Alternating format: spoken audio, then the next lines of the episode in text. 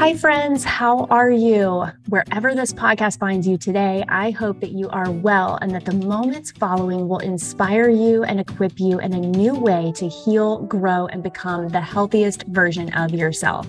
In today's interview, I sit down with Jason Prall. He's an optimal health and longevity practitioner and the director, writer, and producer of a new nine part series called The Human Longevity Project.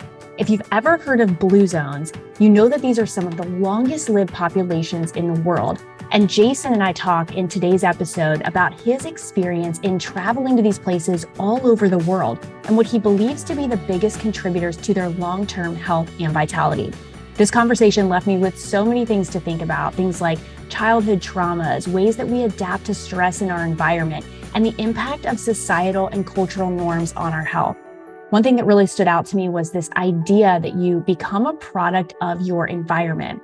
But what Jason talks about is how you can rewrite the narrative of health by age old remedies and practices that are being used by people all over the world today.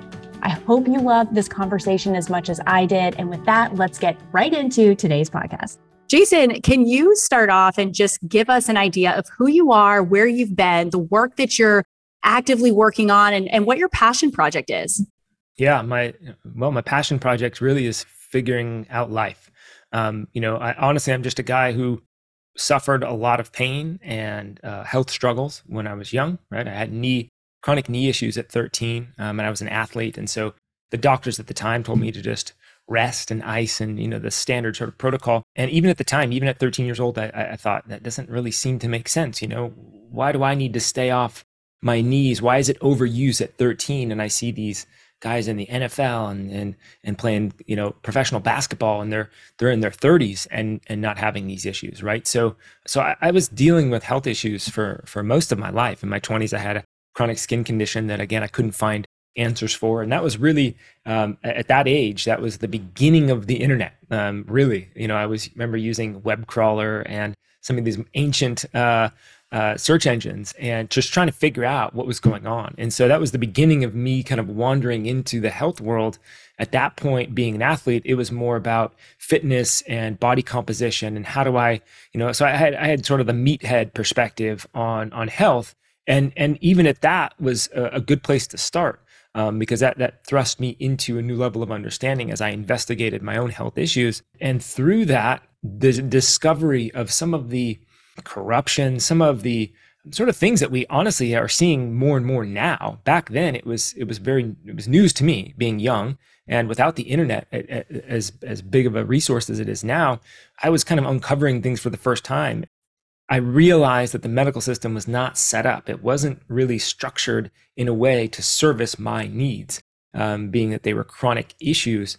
Um, and so it was kind of a self discovery uh, process for me to figure out what was going on. How do I resolve this? Right. And so uh, I opened Pandora's box. Uh, and eventually I, I left my career in mechanical engineering after 10 years and decided to be what you might loosely uh, uh, classify as a health coach, or you know, at that time I was an integrative functional medicine sort of um, coach or practitioner. Um, not a doctor, but nevertheless, I, I, took a lot of the courses and was in a lot of the functional neurology classes and uh, with my peers that were integrated MDs um, and the like. And so at that point, that's that's really where I, I started opening the doors to an, another level of medicine, so to speak. And even within that, as powerful as that was, as many as much as I was able to help people in my personal practice, I realized there was there was deeper levels. There was things that I wasn't I didn't have the tools to address things like emotional traumas, childhood development sort of misses or or misalignments or things that we may not have gotten in childhood that created certain thought patterns, belief systems, conditioned realities that we experience. Um, and so when I recognized that I didn't have the tools to help the people that were in front of me on that level, then I again I, I opened up a new world, which was sort of this this unseen world, which is in the, the realm of prayer, meditation, plant medicines, psychedelics, childhood psychology, you know, all these sort of developmental stages in, in human biology and human neurology. So once I got into that world, then I, I recognized that that's where most of our challenges lie, particularly in the West. And so it was, it was again, it was just deeper, deeper levels of discovery of what health is, what disease is, where it comes from, how do we resolve these things. And ultimately that led me to creating the Human Longevity Project film series, which was a nine part documentary series going around to the world's blue zones, which are areas of the world where people are making it to 100 years or older at a, at a much higher rate than we see in the West. And so these are statistically significant areas that are worthy of study. Um, National Geographic, Dan Buettner, um, Michel Poulain, they were they really brought that to the forefront. And so what I wanted to do was I wanted to go to those places where I was more likely to find people that were living uh, to 100 or beyond and dig deeper than what they originally did with the National Geographic work. In other words, I didn't want to just look at what are the commonalities? What are these people doing to make it to 100? I wanted to look at what was their environment like? What was their birth like? What were their parents doing, eating? Um, how, what was their behavior? What I realized eventually, and we can get more into this, but in 1950, Icaria, Greece, which is a blue zone, or Sardinia, Italy, the island, was a totally different reality. They didn't have electricity in the 50s. So if you're talking to somebody who's 100 years old today, right, in the 1950s, I mean, they were an adult. We have to recognize that most of their life, they were raised in an environment that we cannot even relate to here in our modern world. And so that was the big impetus for, for that uh, exploration and that documentary film series was not, again, not just looking at what, what are they doing now? What, what do they think caused them to live a long life? But what can we take and bring, bring with us into our modern life? And how is our modern life unique in ways that those people never had to deal with, right? There's unique challenges that we face today that they never had to face, right? And there's unique yeah. challenges that they faced that we don't have to face, thankfully. So we can't just look at them and say, okay, let's do what they did. We can't. You don't have that reality to, that, that we're living in. So that was kind of the, the big goal with that project. And yeah, that's, that's really been my story is, is trying to get the deepest understanding of health, longevity, life. And, and these are really just satisfying my own internal desires and questions of who I am and what am I here for, right? And which are sort of the existential questions I think we all have. Yeah, I, I have to appreciate the undertaking that that is because as you're describing it, I'm thinking this is a massive project. I mean, that is not insignificant to just get up and be like, this is what I'm going to do because I can't even imagine how many people, and there are a number of people that are involved in this project and in this film that are big names in the natural health space. I mean, you've collaborated with some incredible people, but not only that, you've had to travel, you have to do the research and the legwork. And that is, I mean, that had to take, you know, so long for you just to, to really get knee deep into what it is that you're interested in finding out because it's not in your backyard. You've got to travel all over the world. Uh, how long did it take you to do all of that? I'm just curious now that we're even talking about it from start to finish to even put that together. Well, it was quite funny because um, it, was, wasn't really something I had in mind for very long.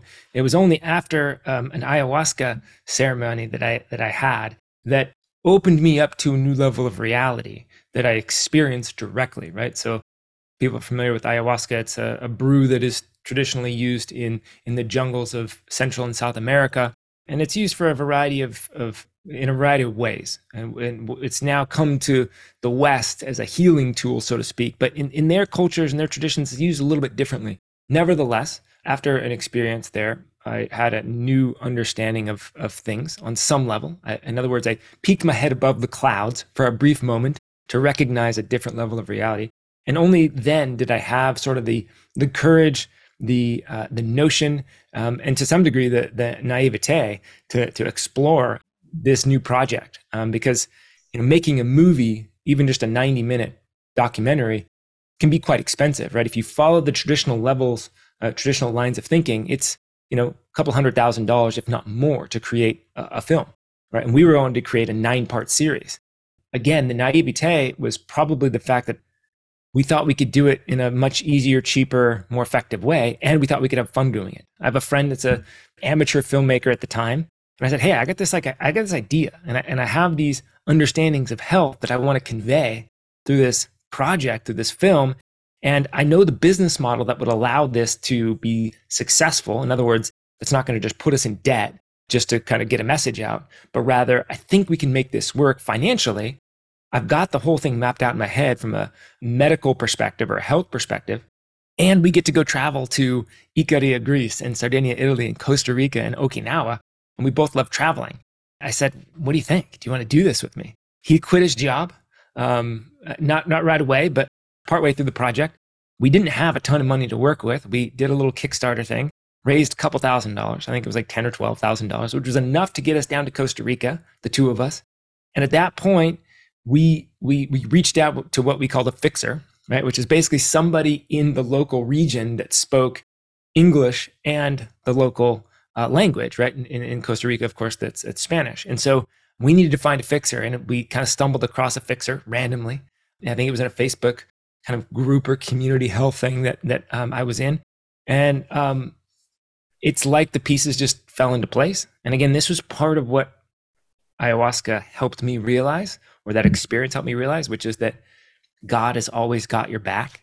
You know, the, the wind is always in your sails. Should you choose to believe that? Should you choose to trust the universe, right? So it helped me step into, helped me step away from my conditioned mind, my conditioned reality, my limited beliefs, all the things that prevent us from taking action, inspired action in the world. And all that kind of dropped away and we just went. And so all the things started organizing uh, for us. And we get down there.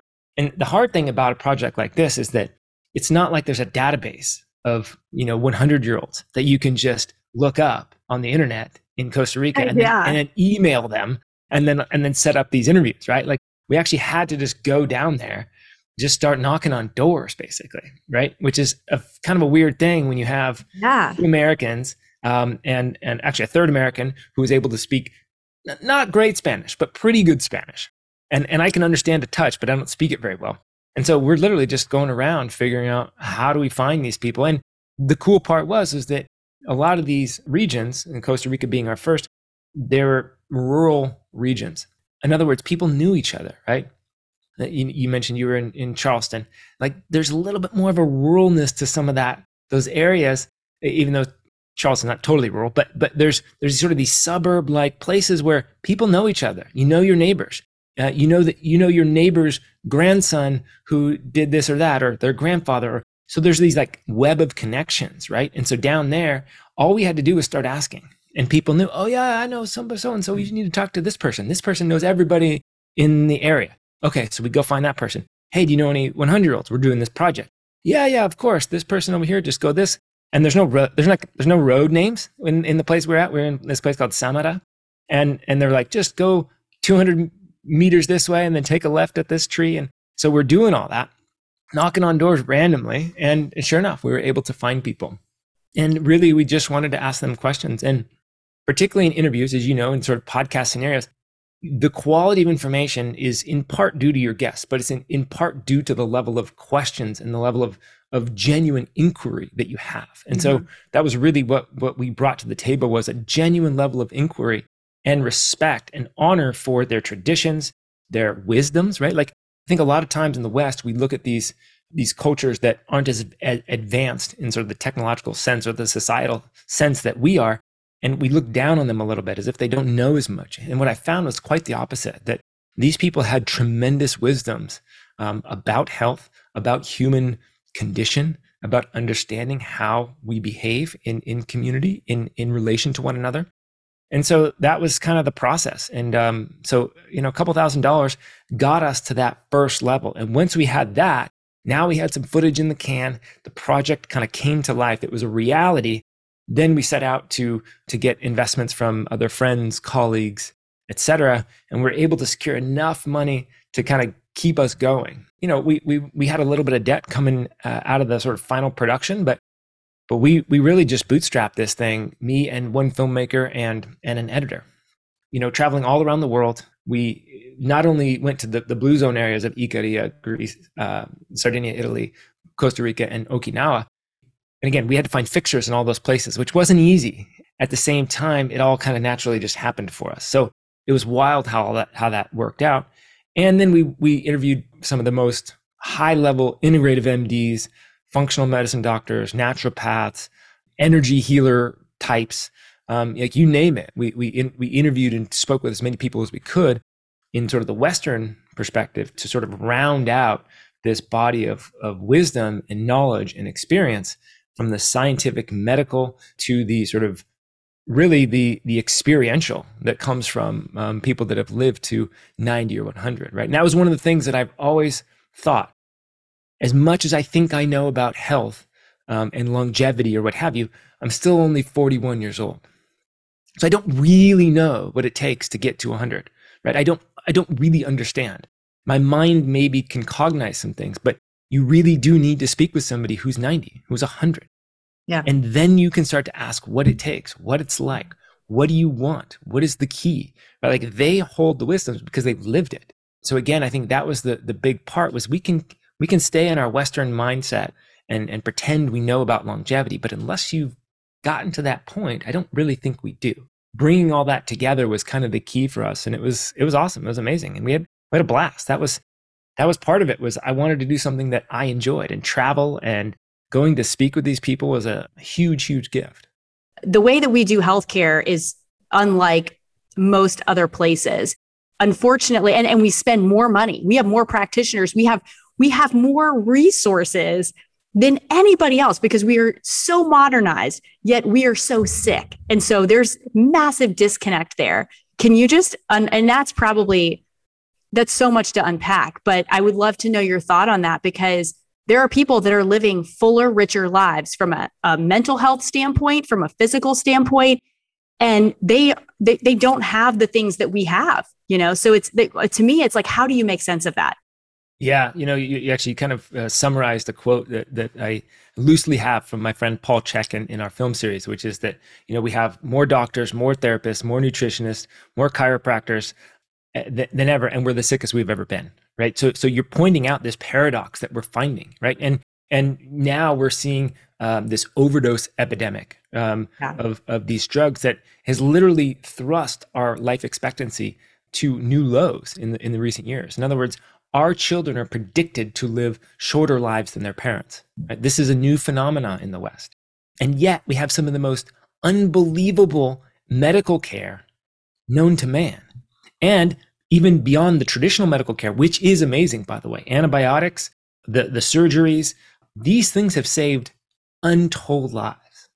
Even the stuff I don't particularly like, it's done amazing things to save lives. Right. And then what's what's even more fascinating is we have this new movement of regenerative medicine that is now coming online. Stem cells, PRP. Like we have unbelievable technologies that are using biologics. So now we're actually getting into alignment with, with what health is. We're actually using the, the natural capacity of life itself to start to heal us. And yet again, we are finding ourselves in this, in this crux of, of sickness. There's a lot to that. But what I will say is that fundamentally, it is rooted in trauma. We are a traumatized culture, society in the West. Um, the family units have separated, right? So we are losing connection with the with the thing that holds us together fundamentally right? And so we've lost connection with the family. We've lost connection with the, the most immediate community, right? And, and this is, of course, isn't everywhere. Generally speaking, we've lost these things. And it's because we've we've valued, we've placed our values in things that are that are not life supporting. Uh, independence is fantastic to some degree. But if we pursue independence to its extreme, then we are going to lose the life giving aspects that is connection, right? people talk about community. It's really not about community. Community is a vague concept that isn't, it doesn't really hold the thing that we're what we're looking for. What are we actually looking for in community? We're looking for connection. You can be a part of a community and not feel connected, and that will make you feel more disconnected, more depressed, more anxious than if you didn't have this this thing that we call community. Right? Because when you have this thing called community and you don't have the connection, then there's an internal process that tends to run, which is that I have all this community around me and I still feel like crap. What's wrong with me? Right. So it's the connection that we're seeking, it's the safety that we're seeking. And a lot of this comes from it's passed down through generations. And this is actually accepted science now. We actually have, have tracked methylation patterns in children um, from the Holocaust, right? The, the children of Holocaust survivors, we see that their methylation patterns are different. We have rat studies and that, that show that if a if a rat's going through a maze uh, and they smell cherry blossom, I'm sorry, not a maze. The, the rat gets uh, the cherry blossom scent. They get electrocuted when they when they smell this cherry blossom. That mouse, let's let's say it's a female mouse, then now breeds with a with a male mouse that has never smelt cherry blossom, doesn't have any any negative connotations with cherry blossom scent. They have pups. So only one parent has this negative association with cherry, cherry blossoms. The pups now smell cherry blossoms and their nervous system spikes. So now they have a hypersensitivity to the scent of cherry blossom because one parent experienced a negative association with cherry blossom. That mouse gets now breeds with another mouse that's never had an issue with cherry blossom. So now they have a pup. That pup also nervous system spikes when they smell cherry blossom. So what we're seeing is we're seeing hypersensitivity passed down through the lineage because one parent at some point in time experienced uh, what we classify as a trauma. So what is that? That is simply life's mechanisms passing down really important information to stay safe, that, that there is danger in the environment. So be careful when you smell cherry blossom.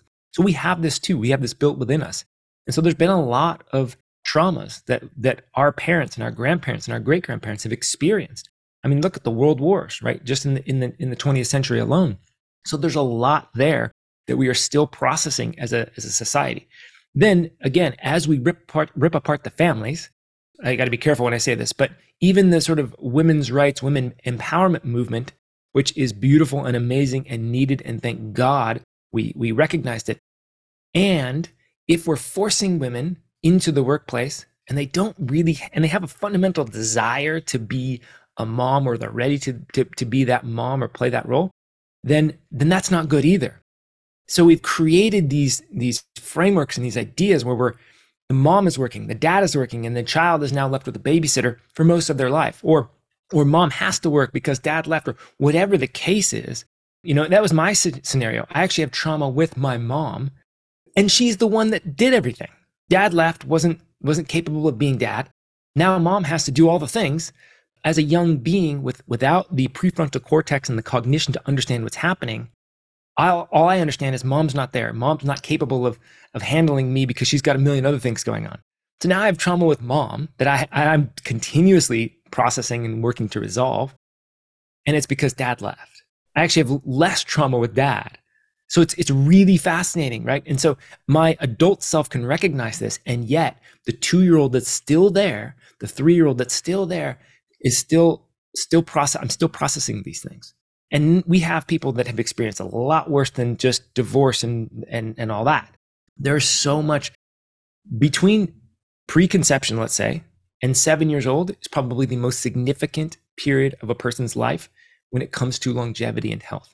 And wow. we know that from the ACEs study. That's that's the most obvious scientific documented sort of reference point that we can give. And this ACEs study was essentially they asked people simple questionnaire, 10 questions of these 10 questions, how many did you experience? ACEs stands for adverse childhood experiences or events. I can't remember which one, but it's it's what we classify as a trauma. And this is, you know, parents' divorce. This is um, witnessing uh, abuse. This is experiencing abuse of, of various kinds. Um, a parent in, is incarcerated. Very, I mean, kind of big, bold, obvious sort of experiences that are that are adverse.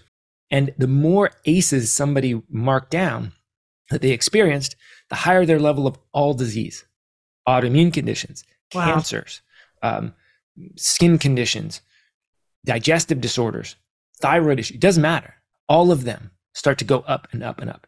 And so we can say, okay, well, maybe the trauma led to more drinking or more smoking or more, you know, abusive behaviors to oneself. And that's true, right? Suicide rates go up, self harm goes up, all of that's true.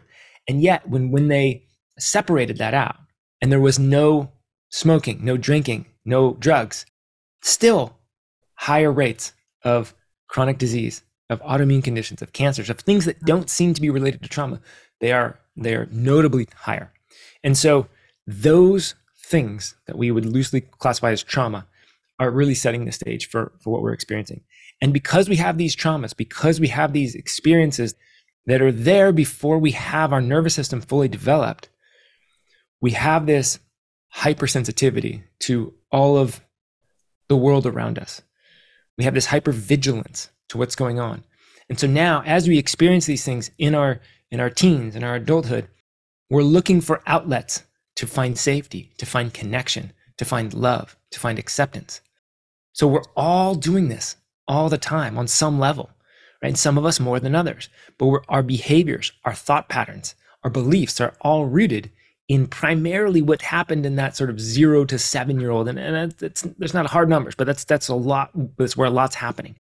Our development is setting the stage for how our nervous system functions, how our beliefs, all of these things are then built upon what happens in that first sort of core period of life. And so if you look at why are people doing the things they're doing? Why are people why are people striving for success? Well, they're, it's a trauma that they're, they're trying to get a need met. They're trying to find safety, trying to find security. They're trying to find acceptance. How do we do that? Well, in our society, we really uh, love people who are successful. We love people who do things that are magnificent and amazing. So a lot of people who are successful will have these sort of underlying physiological, neurological, biological things happening that are not conducive towards health long term. So it's wild, but it goes back to the fundamentals of childhood. And and so how do we going forward? How do we how do we set our children up for better health long term? Right. And, and, of course, I didn't even mention, keep in mind, what food we're eating, what exercise we're doing, yeah. how we're sleeping, but all of that's wrapped up in there. Why am I eating the ice cream every night at, uh, before I go to bed? Or why am I eating the, the too much pizza even though I'm full, right? Like that's all based in emotional eating, in trying to get a need met. Sure, there's gut bacteria and there's mitochondria, and we can get into the biology. I love all that stuff. Yeah. And yeah. The question still remains why are we choosing the things that we're doing, even though we know? I know so much about health, and yet I do things that are unhealthy. Why? There's something deeper going on. And so the sooner that we can start to recognize that, understanding more about health, and this was my pattern. I went and I looked at what's going on inside the cell. How does what's going on? What's the biology? How do I understand the the, the electron transport chain in the mitochondria to figure out what's how much uh, energy is being produced versus how much reactive oxygen species and what's that doing to the look? I, I went into all that stuff, and that's important and it's great, and we can learn a lot. And it still doesn't get back to the inputs of what's going on. What am I thinking? What am I feeling? How am I behaving? So learn all that stuff if you if you so choose, if that's a desire for you. And the shortcut is recognize what you're doing, what you're thinking, what you're feeling. And as you investigate that with love, with curiosity, with openness, then you can start to unpack some of the deeper aspects of what's going on. I I'm so glad that we're we're touching on this. Like we we went deep on the trauma part because and I wish Dr. Motley was on this episode because he could validate this so much because this is what he sees in practice all the time. We've talked about this a number of times, just him and I offline. And it's unbelievable to me the impact of those formidable years, those beginning years of your childhood, how that impacts the way you experience life in your adult life and then as you age. And what is so fundamentally broken to me is that we don't even talk about it. Like it is not, like you said, you know, understanding methylation, understanding, you know, some of the hardware in your body, like just genetics and things like that, like it's fine. We're, we all have different experiences that's that a lot of times you can't control when you're young. But what we fail to do is to say, okay, this is what happened. This is what we're dealing with. Now let's figure out how we can support your body. It's just, well, we're going to look at it from a physiological standpoint and we see that you have these deficiencies and this is what you can do to try to fix it instead of, well, why? Like I was just at um, a leadership event and one of the questions when we started off was, you know, just in general, you know, brought up and somebody was just very burned out. And the, the, the person that was leading it, um, had asked her and just said, well, you know, why do you feel burned out? And she was like, because, you know, I take on too many responsibilities. And he was like, why do you take on too many responsibilities? She's like, because I feel like I need to control everything. Well, why do you need to control everything? Because I'm afraid that if I'm not in control, that I'll lose everything. But what, what, where does that come from? Where, why do you feel like you may have nothing? And it's, it's like you just keep peeling back the layers. Why, why, why? But we're not conditioned. That's not a part of how we look at our health. So, like, what's, you know, to me, what have you discovered that other people are doing in different parts of the world or elsewhere? That because here's the thing, like whether you live in the United States or Australia or Canada, wherever you are, eh, you know, in a in a modernized, you know, developed country, or you could be in a, a, a, completely different, you know, off the grid type of scenario somewhere that's extremely remote. either way, trauma's trauma. We all experience stuff. But to me, I'm like, what are people doing about it? What what's different about the way that people are managing or unpacking their traumas and like handling them that's giving them a fuller, richer, longer life than what we're experiencing here? Yeah, I love that question. And and kind of going backwards a little bit here. Um, when I was in these places in Costa Rica and Ikaria and in, in Okinawa, I, I'd ask them, you know, like, do you know people that are that have cancer? Do you have digestive issues? You know, who has sleep issues?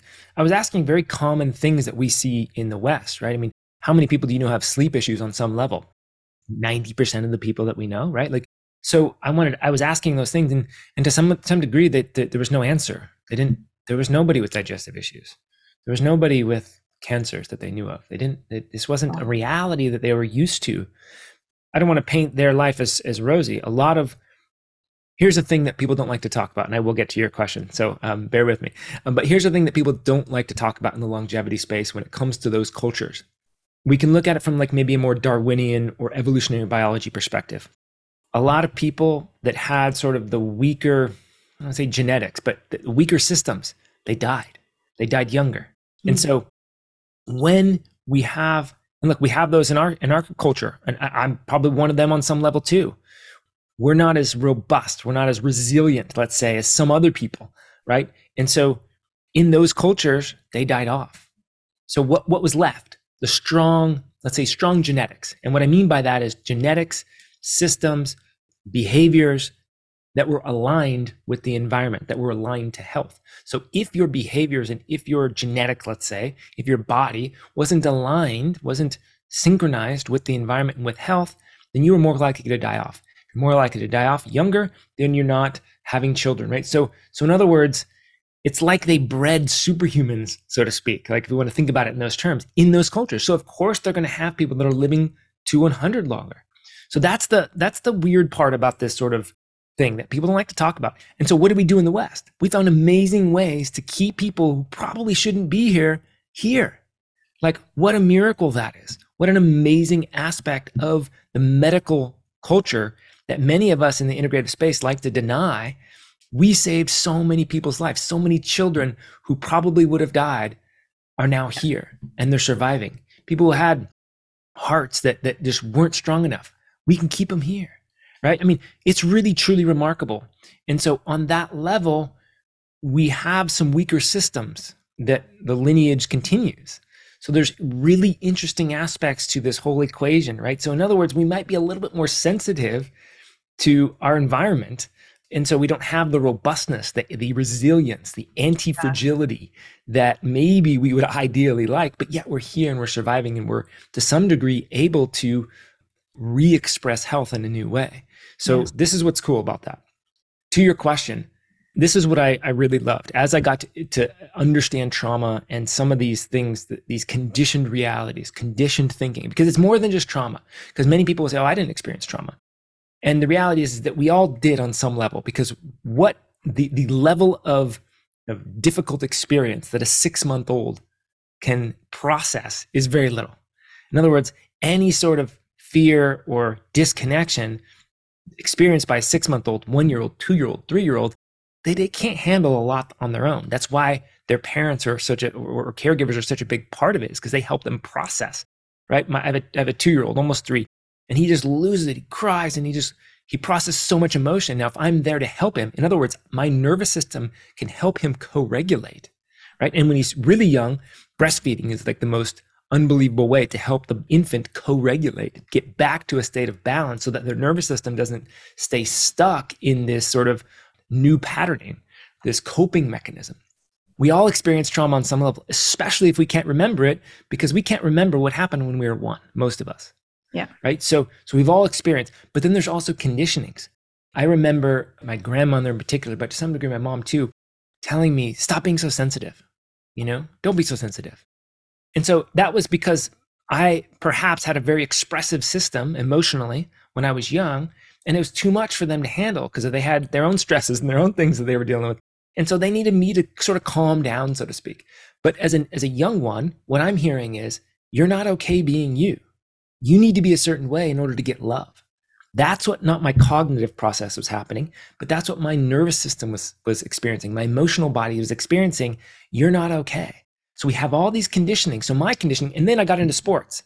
So I got into baseball and football and basketball, and I played at the collegiate level. So I experienced many different coaches, many of which provided templates that my father didn't couldn't give me. So I actually had some father figure like templates come through that, which was beautiful. And some of them reinforced this idea that it's not okay to be emotional. You want to be, I was always the sort of the quarterback and the leader and these type of things in, in all the teams. So I had to maintain sort of emotional balance. I couldn't get too high, couldn't get too low, stay even keel. That was a constant message. For me, first 20 years of my life, I was told emotion's really not great to show. You can feel it, sort of, so to speak, but you can't show it. So I was yeah. essentially told my conditioning was don't express emotion. Like, wow. So I've had to relearn how to process emotion, to express it fully, not only by myself, but in the presence of others, which is a, which is a new edge for me, right? So there's a lot of things going on. And so if you didn't have to deal with all that and you were living in some of these areas, your nervous system, your biology was expressing in completely different ways. This idea of epigenetics or expressing the genes was totally different. But in some of these cultures, they have other methods of dealing with this stuff. And, and one of the things I, I began to do was look at indigenous medicines, look at the ancient cultures of Ayurveda and Chinese medicine, right? How are they understanding these? So I actually have been creating um, a new film series that is exploring those things. Um, we went to the Himalayas and worked with Buddhist and bone healers uh, up at 14,000 feet doing their indigenous medicine. So worked with Ayurvedic masters to understand more about Ayurveda. We were in Peru working with the indigenous um, Peruvian mountain shaman who, who primarily serves, what, serves Huachuma or San Pedro and doing all kinds of other things. And so those cultures tend to have a more feminine understanding of health, of life, which is not that this, this like rigid, structured, you know, this equals that and da da da, right? That's like your very masculine, rigid, structured kind of way of thinking about things, scientific they have a more feminine feeling understanding of things opening up to energies and the subtleties and the softness that is life and and when you tune into that level of reality you start to recognize the non seen aspects the energies the subtle channels in the body right in ayurveda the them nadis in chinese medicine right this is this is chi right that, that is flowing and you have these meridians that are flowing throughout the body now, everybody in the Western world, not everybody, a lot of people in the Western world want to say, okay, where is the meridian? Is it the, is it this nervous system? Is it, is it the uh, fascia? You know what? And it's like, no, no, it's none of, it's all of that and none of that. It's a different thing altogether. Um, and so these things that we call disease, these, these ailments, these hard times that we experience, these traumas, these difficult sufferings that we go through life, they are a catalyst for our own realization. They become such important factors to our, our growth. And so when you can get through them, and hopefully before, even before then, if we can recognize the beauty that they are, the gift that they are, then we get to the other side of that so much faster. It can be really hard. And if somebody's going through physical ailments and, and very difficult mental, emotional, or physical issues, what I'm saying may be hard to, to come to terms with, right? Or you want to believe it, but but there's something in your body that just doesn't believe it. I get it you know but but the reality is is that the things that we experience these sufferings are the greatest gift that we've ever been given and if we pay attention to what they're trying to teach us what the body is trying to tell us with its pain with its digestive issues with its skin conditions with the headaches these things are trying to wake us up to a different level of reality to a reality that is in alignment with our soul purpose with life-giving properties with the environment itself right? We are totally destroying our environments. And the reason that bothers me is because destroying the environment is a hindrance to all life, including us. So I'm not this, I'm not the type that just wants to go save, you know, Mother Gaia and, and, you know, poor Earth. No, no, no. Earth's going to be fine. It's us humans and the other living beings that are on this earth that are going to perish if we're not careful, if we don't straighten up. So a lot of this is coming into alignment with ourselves, coming into alignment with the greater truth that is. And when we do that, then these pains go away. Then the then the depressions go away. These things will naturally fall away when we come into alignment. That's the, that's the trick. There's so much that could be unpacked in what you just said, but I think that so much, at least from what I'm what's really resonating is this mindfulness and really, really starting to interpret the expression of your health, what your body is telling you to look at it in a completely different way. Because right now we see symptoms, we feel pain, and they're a disturbance, they're an interruption to our life and we don't have time for them. And we think, and the way that the medical model is set up, it's well, let's just figure out the quickest way to alleviate that pain, to to to remediate that, whatever it is.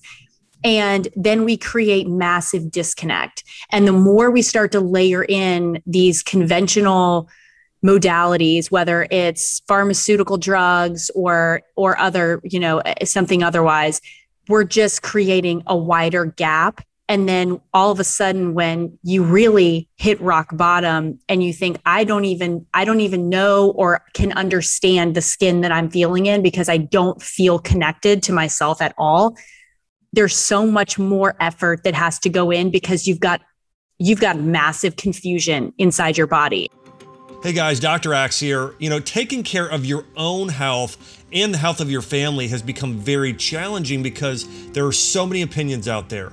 But you've got to know what to do when someone in your family gets sick and including yourself. So for me, I believe in supporting the body's natural ability to fight disease as our first line of defense. You know, using food as medicine and herbs and essential oils and things that are natural. You know, when my daughter Arwen has an ear infection, I put two drops of garlic mullein oil in her ear twice a day. You know, when my wife Chelsea has a headache, we started dressing it with supplements such as magnesium and skullcap and other ancient remedies like CBD.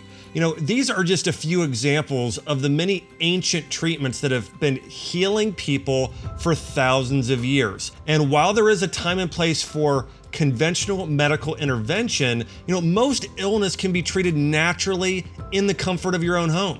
So, over the last two years, myself, along with some other top health experts, have thoroughly crafted something new. It's called Ancient Remedies Healing at Home. It's a new course and community to put the power of natural healing back into the hands of families. You'll learn exactly how to treat more than 45 conditions, boost immunity, improve digestion, balance hormones, and increase vitality with natural, age old healing protocols tailored for you.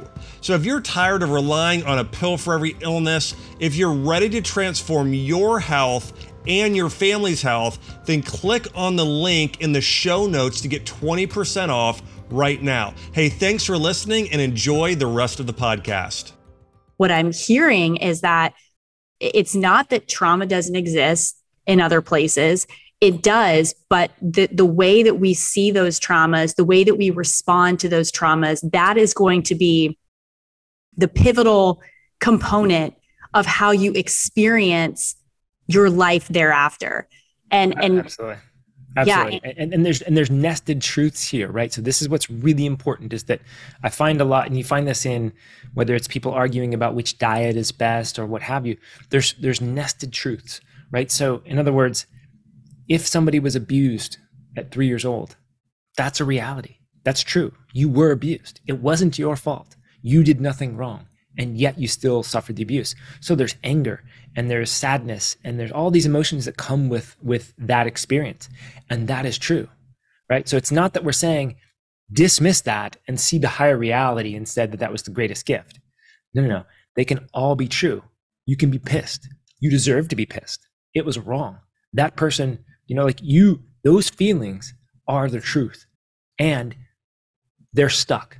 They're caught they're caught in our system. That's what's really what happens. We can view them as this thing that's caught somewhere in our system, and it doesn't really matter where, but but they're stuck. And generally, what ha- what needs to happen, not always, but it's really helpful if we have another person that can help us process. And I'm not just saying talk about it.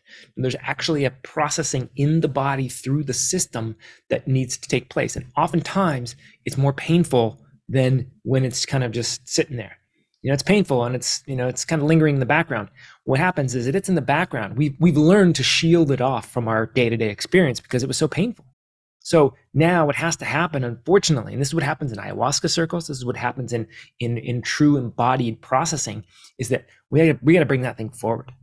Mm. We got to bring it up. The challenge is if you try to do it yourself, you're going to get caught. You're going to you're going to run into a wall again because you you don't that level of mind of a three year old that experienced that. You're trying to process it from a three year old's perspective. You can't. It, we have to take a higher level of reality. So if the individual has the capacity to bring in, let's say, their higher self, so to speak, if we want to talk about it in that language, but really a more embodied growth, then perhaps they can they can process, or they can process drip, drip, drip, you know, slowly. But the better way is to kind of leave it there in the background, maybe take a look at it every, every now and again, but you don't want to get caught in that loop of of bringing it to the surface, feeling the pain, putting it back, like that's not going to get us anywhere. What we want is we want to bring it to the surface in connection with somebody who can help us process it, who, who has the templates, who understands how to process that energy. Then we we bring it to the surface and it's painful. It's awful. It is super sad and super angry and all the emotions that you might experience, disappointment and all revenge, like all these things that we might label as bad or good will come to the surface.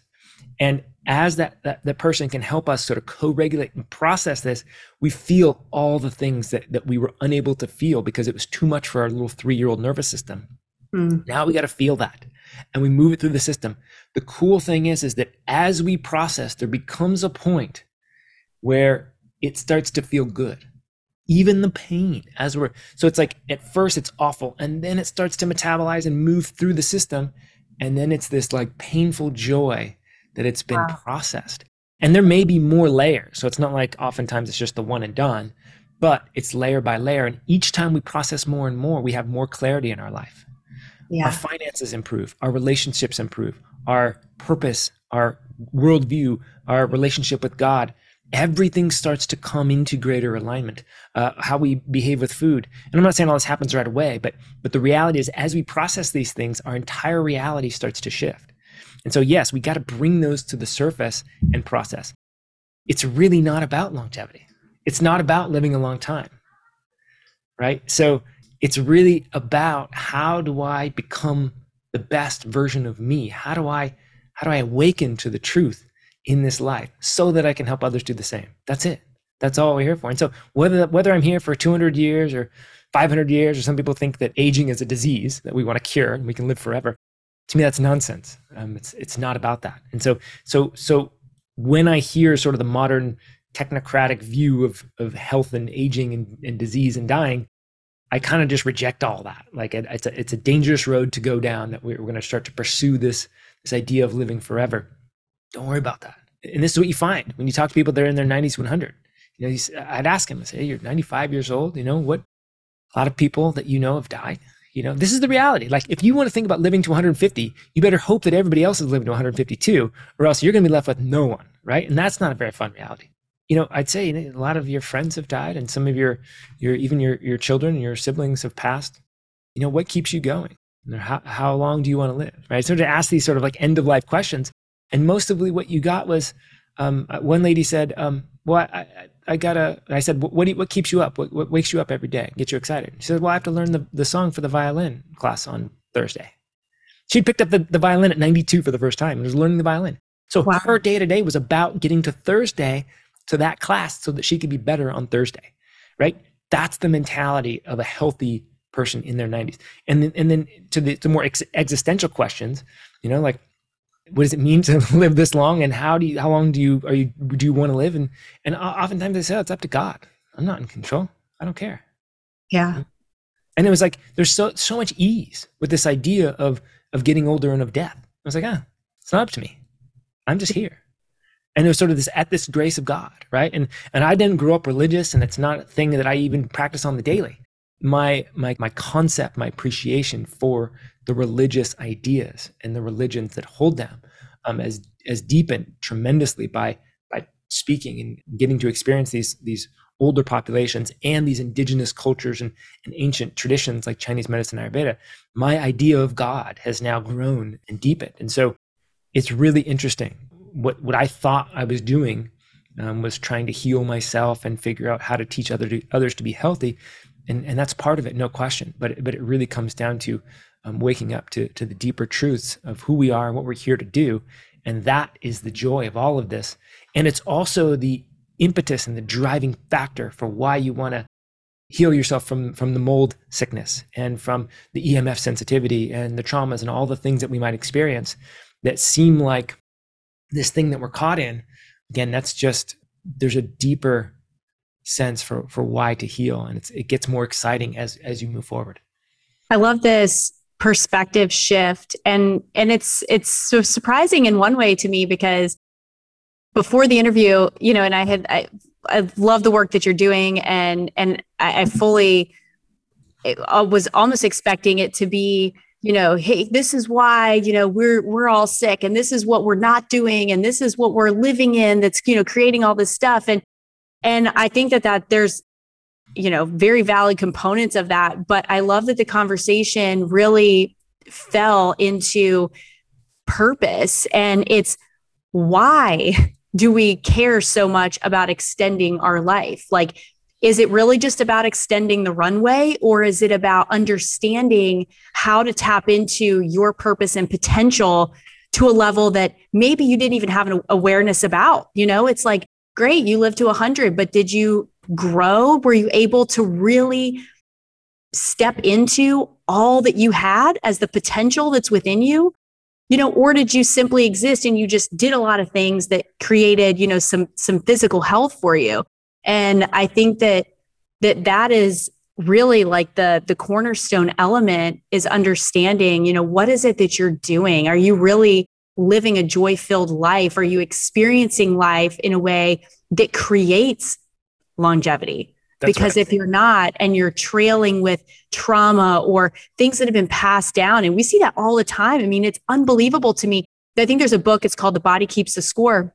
Mm, and yeah, the, the body does. I mean, it, and and we've done interviews. We had one um, this summer, and it was uh, with someone that that specializes in pelvic floor health, and she was like, "You wouldn't even believe the amount of women that have fertility issues and have inflammation and, you know, PCOS, endometriosis, all these labels of diagnoses. And she was like, if you just dealt with the trauma that's trapped in the fascia around the pelvis that holds all of the reproductive organs, she's like, you would be so shocked at how you can restore energy and vitality to that part of your physiology yeah. But that's not the way we're unpacking it. It's let's force, you know, and I'm not saying that IVF or all of these different treatments, you know, that there's not a place for that or that anybody should feel, you know, shame or anything around that at all. But I'm just saying that that's always the next step. It's not about why is the body unable to do like what what's really going on here because there's likely some issues that that are are more emotional related and we just completely skirt around them and or just not we don't even recognize that they're there. Yeah. so I, I think that what you're saying is so true and i'm i hope that it inspires our listeners you know just to think that maybe if you are struggling with with a, a, health condition a chronic health condition maybe it's something that you've just lingered for so long and you're tired like that's okay. Like you should honor that. Like know that like that that is something that is very real. Um, but also realize that that that's having an impact on so many different areas of your life. And it's something worth stepping back and holding space for and processing, like you said, because yeah, yeah. yeah there's, there, there's a lot there, right? Like I, I would point to this idea that in in the book, I do give all the practical aspects to living a healthy life. Not all of them, as many as, many as I could in a book. Um, but it has to do with circadian rhythm. This idea that your body is on a clock, and it's mm. and this mm. clock is is governed by the light cycles and temperature to some degree, and, and food and and movement. That's a truth. And if you try to go around that or or, or live in a different way, life will remind you about that truth. And this is what we see in shift workers um, we see higher rates of all diseases. All cause mortality increases for those who are working night shifts, right? So that's a truth. And we, we need to recognize that. And that's practical. Like it's super practical, right? And then there's other things like exercise and movement and all these things that are super practical. Diet, super practical. So we get into all that in the book as well. And so, so it's like we need to learn that and figure out where we're off in our practical world and look at these other realities as well. Um, there's a beautiful uh, modality that I love called DNRS, Dynamic Neural Retraining System. And this has to do with limbic system in- injuries. And the limbic system is a part of the brain that is responsible for sort of the the emotional side, um, the fear, the, the trauma, right? Essentially. But but there's aspects to our neurobiology that are really important. So I find I find generally in that I, I see two camps. One is the the physical body camp of health, and then and generally the other side is the trauma and the emotional side, and it's it's sort of the the non-physical. Well, I think what I really love is when I see them brought together. That's what DNRS does so well, is that there's a neurobiological pattern that is associated with the thoughts, with the emotions, and with the behaviors. So we can retrain the emotional side and we can process, and you know, that's a lot of the work that I do. And if we understand the neurobiology, if we understand what neuroplasticity is, right? Neuroplasticity is this idea that if you go pick up a golf club for the first time and you swing it, and, and you have a coach there, like telling you exactly how to swing, it's a very technical swing, you're going to do it, right? But you're not going to do it particularly well, right? You might take 150, 200 practice swings, and then you go sleep. And in that sleep, that's where your brain is starting to process and create new neural pathways th- about this swing that you just did 200 times. And then you go back again, you do it 200 times again day in and day out, you start to learn how to hit a golf ball. And now you have this neuroplastic change in the brain so that you know how to hit a golf ball, you know, and before you know it, you're at the professional level, right? That's what neuroplasticity is playing the piano, you name it. We can retrain our brain with the day to day life. So the thoughts and the behaviors and the emotions that are associated with some event that happened, and the event may have been heavy metal poisoning. It may have been chronic infection of mold or uh, Lyme or what have you. That can be the triggering event that creates neurobiological patterns mm. that that then become our rut, that then become the thing that's preventing healing. So we actually have to retrain the neurobiology. So that's where the software is meeting the hardware. And, and with a conscious process that DNRS provides, we can actually retrain these sort of, let's call them negative, but, but um, not supportive patterns of thought and behavior and emotion.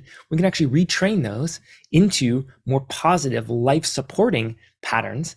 And as we do that, this is, you'll see if you look at DNRS, people have all kinds of unbelievable health conditions start to just magically resolve.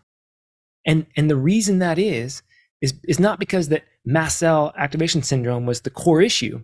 That was the expression of a neurobiological pattern that led to that expression that led to the, the breakouts. We can try to work the, the biochemistry or we can retrain the neurobiology and let the body knows know what it knows how to do, which is find balance and harmony. There's there's so much to the practical and also getting to the core which is again not just this sort of etherical, non physical aspect of reality. That's important too.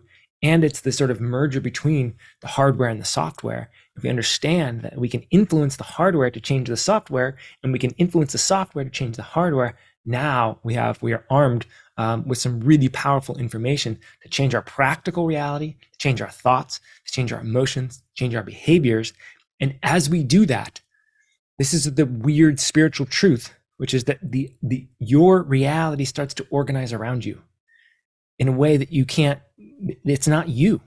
I mean, it is you because you've changed your, people call it vibration, but I, I think it's more like coherence. You become more coherent, you become more aligned. And as you become more coherent and aligned in your thoughts, in your biology, the world around you starts to be, starts to reflect that coherence. In other words, it starts to come in alignment with who you are, what you want to do, what you want in life. And then it's like God's working for you. Like it's wild. It's wild. And I feel like I've only scratched the surface in that reality, but it's now my North Star. It's like, how do I find greater alignment? How do I find greater coherence? And that becomes kind of the essence of the book, of the Beyond Longevity book that I, that I wrote, is this idea of coherence, biological coherence and coherence in reality. If we can find that, if we can sort of make that our north star then i i don't i stop worrying about how to change the reality around me.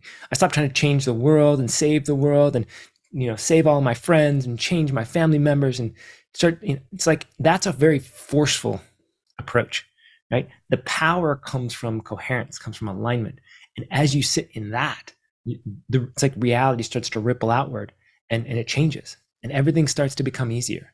And like that's that's the gift that's the gift on the other side of all this is that life gets to be easier, more joyful, more easeful, right? And this idea of well-being is now grounded in who you are. And from this idea of well being, I can experience sadness, disappointment, anger, frustration, all the stuff. So it's not like I become just this, you know, blissful kind of being that doesn't experience this wide range of emotions. No, I actually experience those perhaps even more deeply, but I fully process them and I have a level of awareness that can realize the truth of what they are, which is not yeah. that I'm this sort of being that's caught in the middle of fear and anguish and disappointment. It's i'm a being that's massive that's uncomprehensibly ex- in existence and i'm experienced in this thing. And it's and it's going to pass and it's temporary. And what a joy it is to experience this deep level of fear. So it's weird what i'm saying but you can experience all these things and still hold the ground of well-being as you experience them and that is kind of the that's the foundation through which you can live and so for me it's all about developing that how do I develop more well being, more alignment, more coherence? Not about healing anymore.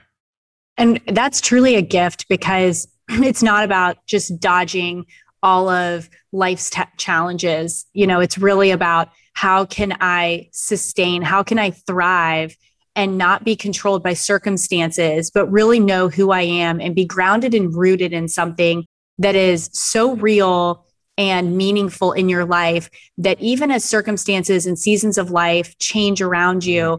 you're able to adapt, you're able to navigate that and still maintain that joy and still be stepping into purpose. Because there is no question that every single person is going to face hills and valleys. Like you will be in a valley, you may be coming out of one, you may be at the mountaintop.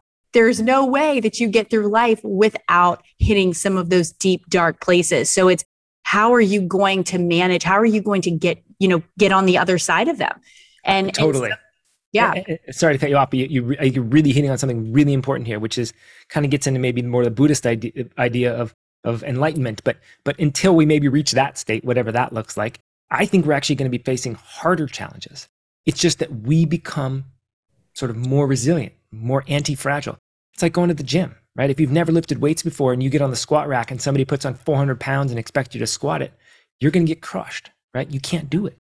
But if you start off with 100 pounds and then you then then a couple weeks later you're doing 110 and you're working your way up, the weight's actually getting heavier, but you're getting stronger. Right? So that's what that's what I've experienced anyway is that it's not like life's challenges start, start to disappear. It's that they start they continue to exist and I'm just continuing I'm able to hold more.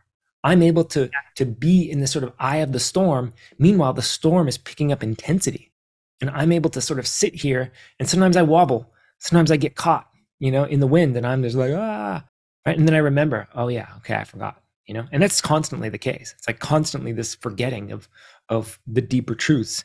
And then again, it's deepening of the truth. Speaking from a place, not a fully enlightened being, of course, but I'm speaking from a place of the, the realities that I've experienced on whatever level I've experienced them and continuing to try to deepen those and, and, and realize those more and more. And as I do, that's where the stability comes from. That's where I continue to stay in the center and things continue to get crazy. And I recognize the beauty in all of it, right? The love that is there, regardless of all these horrific situations that have crushed me in the past, that have been too much emotionally for me to handle. And those are the types of people that I seek out in my life to become my teachers, my mentors. Those are the people you want to be around. The more you can surround yourself with those people, you start to pick up transmissions, just energetic. Like these Qigong masters that I've that I've been around, these Ayurvedic masters, bizarre individuals that have experienced and realized deeper levels of truth and reality than I have. It's like when you're just around them, you start to learn. Your system starts to eat some of these sort of shamans, if you want to call them that, the indigenous uh, curanderos, these people that serve these medicines, like they have the capacity to do like amazing things that don't even seem humanly possible. And yet they're just like me. As we surround ourselves with these people and we start to realize deeper levels of truth, again, that we, we, we really are harnessing our capacity. And that's what I notice in these people. It's like they, their capacities is they can hold so much they're able to deal with so much that doesn't knock them off course. And so that's that's the trick, right? Like it's it's not about anything other than that. It's deepening your ability to hold more, to give more, to be more, right? And this, I was uh, reading a book recently. It's actually about financial abundance, but it, it had to do with a deeper level of reality, which is that it's it's innately within life itself to want more. So in other words, it's okay to want more. Like we, we've actually demonized that in the West, like we, sort of the greed and this idea. And yes, it can get out of balance, no question. But this idea of more, this idea of abundance, this idea of expansion is built within the, the, the fundamental structure that is life. And so as we sort of embody this idea of being more, of, of wanting more, processing more, holding more, right? Then we become bigger. We become more expansive. We, we start to move into our, our, our real capacity. So that's that's again, these are just some of the areas that I continue to dive into. Um, and again, I want to point back to this idea that it all started with my first conscious awareness of knee pain at 13 years old that wouldn't go away. Looks like they're experiencing. We we think that if we can just fit whatever that is on ourselves, you know, and and put that on that it's all of a sudden we'll be able to experience life the way that they are and it's mm. and like you said earlier on you know this isolation impact. Like we're so busy and there's so much noise and there's so much distraction, yet we're so alone. And I think that that is really it's cre- it creates a lot of fear, a lot of anxiety, and there's there's so much that ends up blocking our own ability to understand who we really are designed to be, and to really step in to own that, to claim it, and to experience it, and and to be at peace with it, and not be thinking that you're left behind in the rat race or that you know you're the only one that's sick or you're never you're going to be you know the person with the autoimmune condition or whatever it is the labels the labels the labels you know it's like that's who we really see our identity as. And we don't slow down. We don't stop long enough to think who is it? Who am i without the labels? Strip all of that away. And so i think this is a very refreshing conversation because it takes time. And i the, the, the one thing that that keeps standing out to me is that you just it, and you said it earlier we just have to slow down to be more. Like we we can't just pedal to the metal and just be going all of the time and expect to be in touch with ourselves like to understand what it is that our body is truly experiencing and feeling. Because it's so busy and it's so loud and distracting all the time. So this is such a refreshing conversation and i hope that it encourages our listeners to just be okay with maybe not even knowing. And and like you have done i mean you've lived you a great example of this already in that you've just started asking questions. It just started with hey i just don't know this but i feel like if i did or i could experience this it would it would help me understand on a different level. And that's really what it's about is just this journey of being a constant learner and being open to just stopping and just saying, what is it that I haven't addressed? What is it that I don't understand? And how is that impacting the way that I feel and what, what I'm choosing to do from a day to day standpoint? So I just thank you so much for being so open and for sharing these experiences because I mean, I'm sure there we could probably do like six more episodes and and touch on all of the different things because I'm sure every place you've traveled and all of the experiences you've had with these different mentors and people that are just so respectable in the the places of the world that they exist and the healing that they're a part of and in and the role that they play in other people's lives. Like what an incredible experience that you've been able to be a part of. And i know that's given you just an incredible perspective on the work you're doing. So can you maybe give us you know give give the listeners here if they're just like wow this is this is like unlike anything i've ever heard before what can they do to really take the next step of wanting to kind of walk maybe in a little bit of the journey that you have? Maybe not traveling the world but to understand it. And i know you've got your book coming out and you've got the film so maybe give us the rundown of you know what you've poured yourself into that people can access.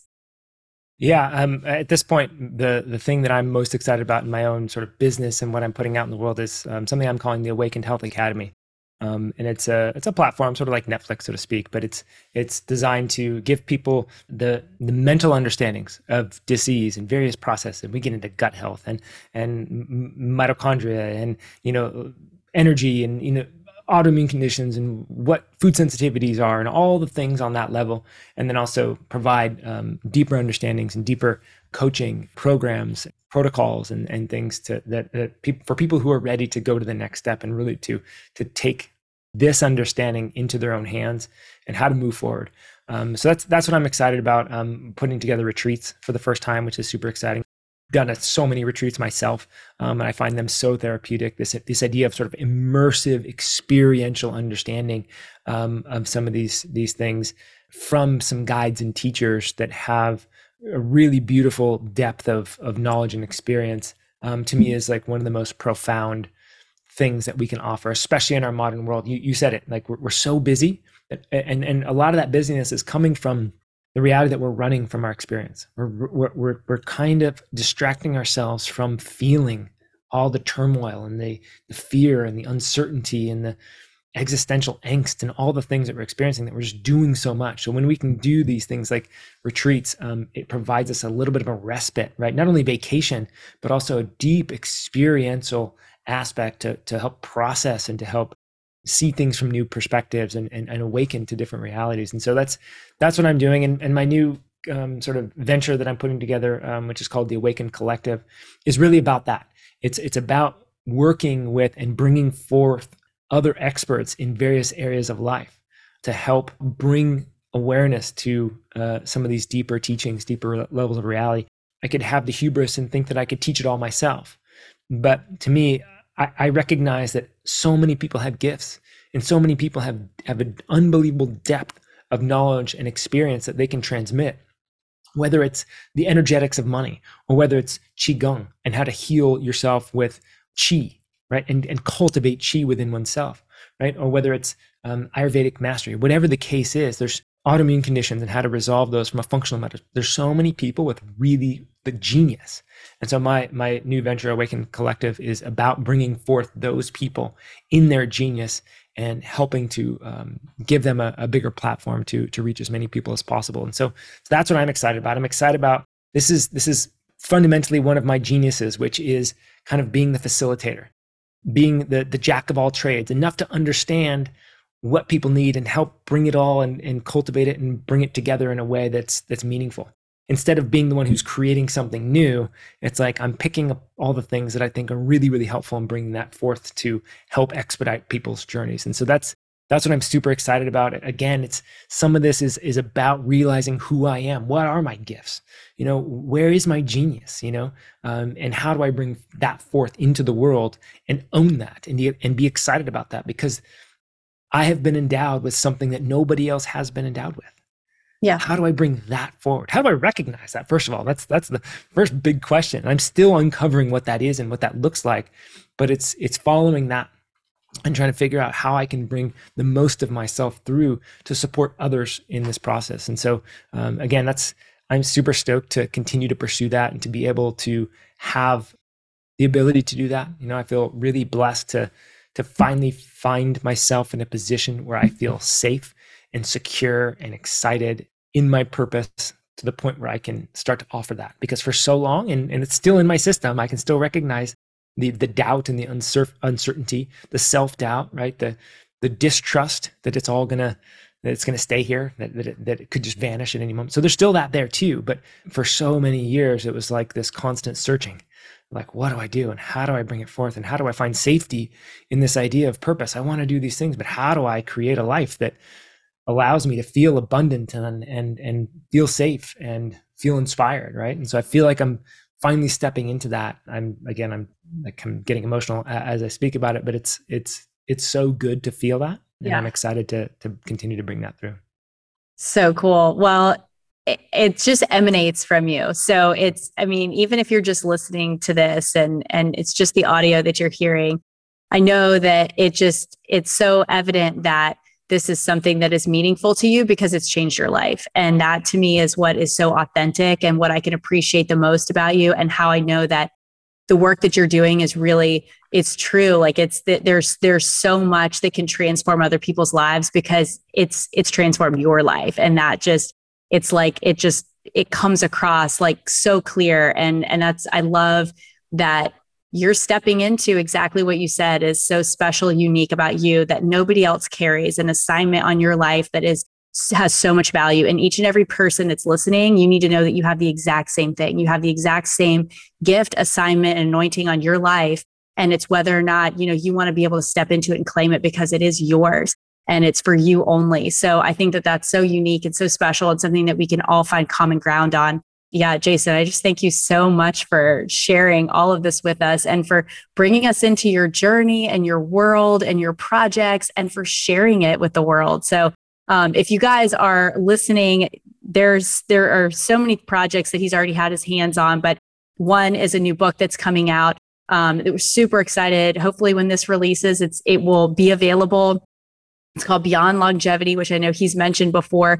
But uh, you're also, you've mentioned your film that has a nine part series, the Human Longevity Film, and then humanlongevityproject.com. Um, also, you can find his work and, and all of the things that um, he has put towards that and all of the travels and experiences. I want to be able to dive more into it. I've seen some of it. Um, but now I'm just like my curiosity. I'm just so interested to learn a little bit more. So um, yeah, Jason, thank you so much for for being a part of our podcast and for sharing. And um, we just, you know, we're behind you and and excited to see what what's to come. Mm, thank you so much for having me, and and likewise, I love what you guys are doing. And there's so much alignment in, in I think our perspectives. Clearly, with your with your questions, I can feel you and your level of depth in these arenas. So, um, just want to honor that and thank you for for having me on. Awesome. Well, thanks, guys. Thanks for listening. Make sure you look at the show notes for all of the resources and links to this episode. Share it, like it, save it, give us feedback, comments, find us on Instagram, share if you're listening to this episode, if it's helping you, serving you. We love knowing that we're there for you and we're helping you along your journey. So we will see you on the next episode.